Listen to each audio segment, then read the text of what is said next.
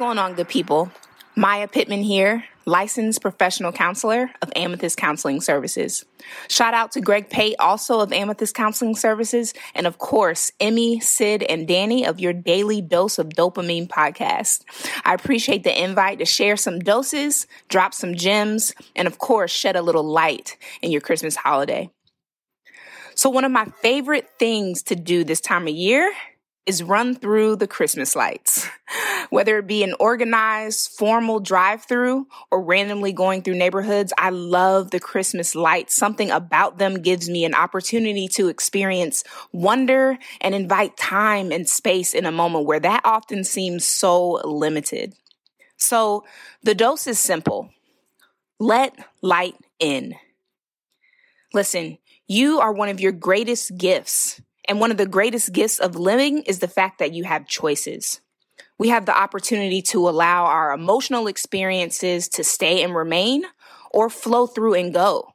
So why not choose and allow the lights of our life into the spaces with greater instance and vigor than perhaps we always have? So in letting light in, recognize that light can be so many things. The real definition of light itself is the natural agent that stimulates sight and makes things visible. So, in this sense, we can let light in by choosing to honor perspective and find comfort in the idea that not all things are as they seem.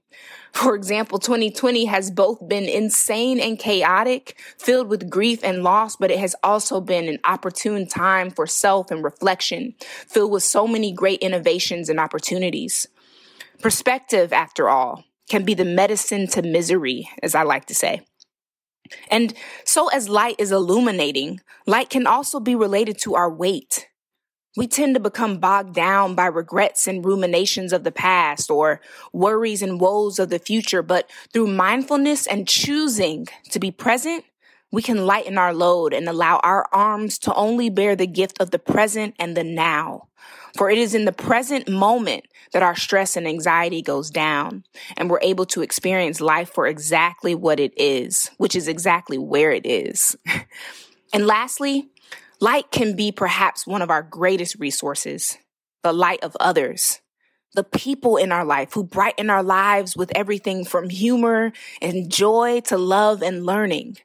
We can learn from others by seeking to understand before aiming to be understood. In a time, again, where everyone is ready to respond, share, give opinion, the growth is found in the listening.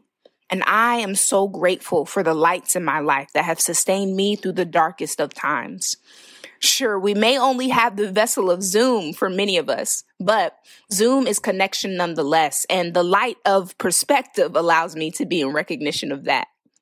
So again, the dose is simple. In a world full of choices and great opportunity, I encourage you all to choose you by letting light in, whatever that light may be. Thank you and take care.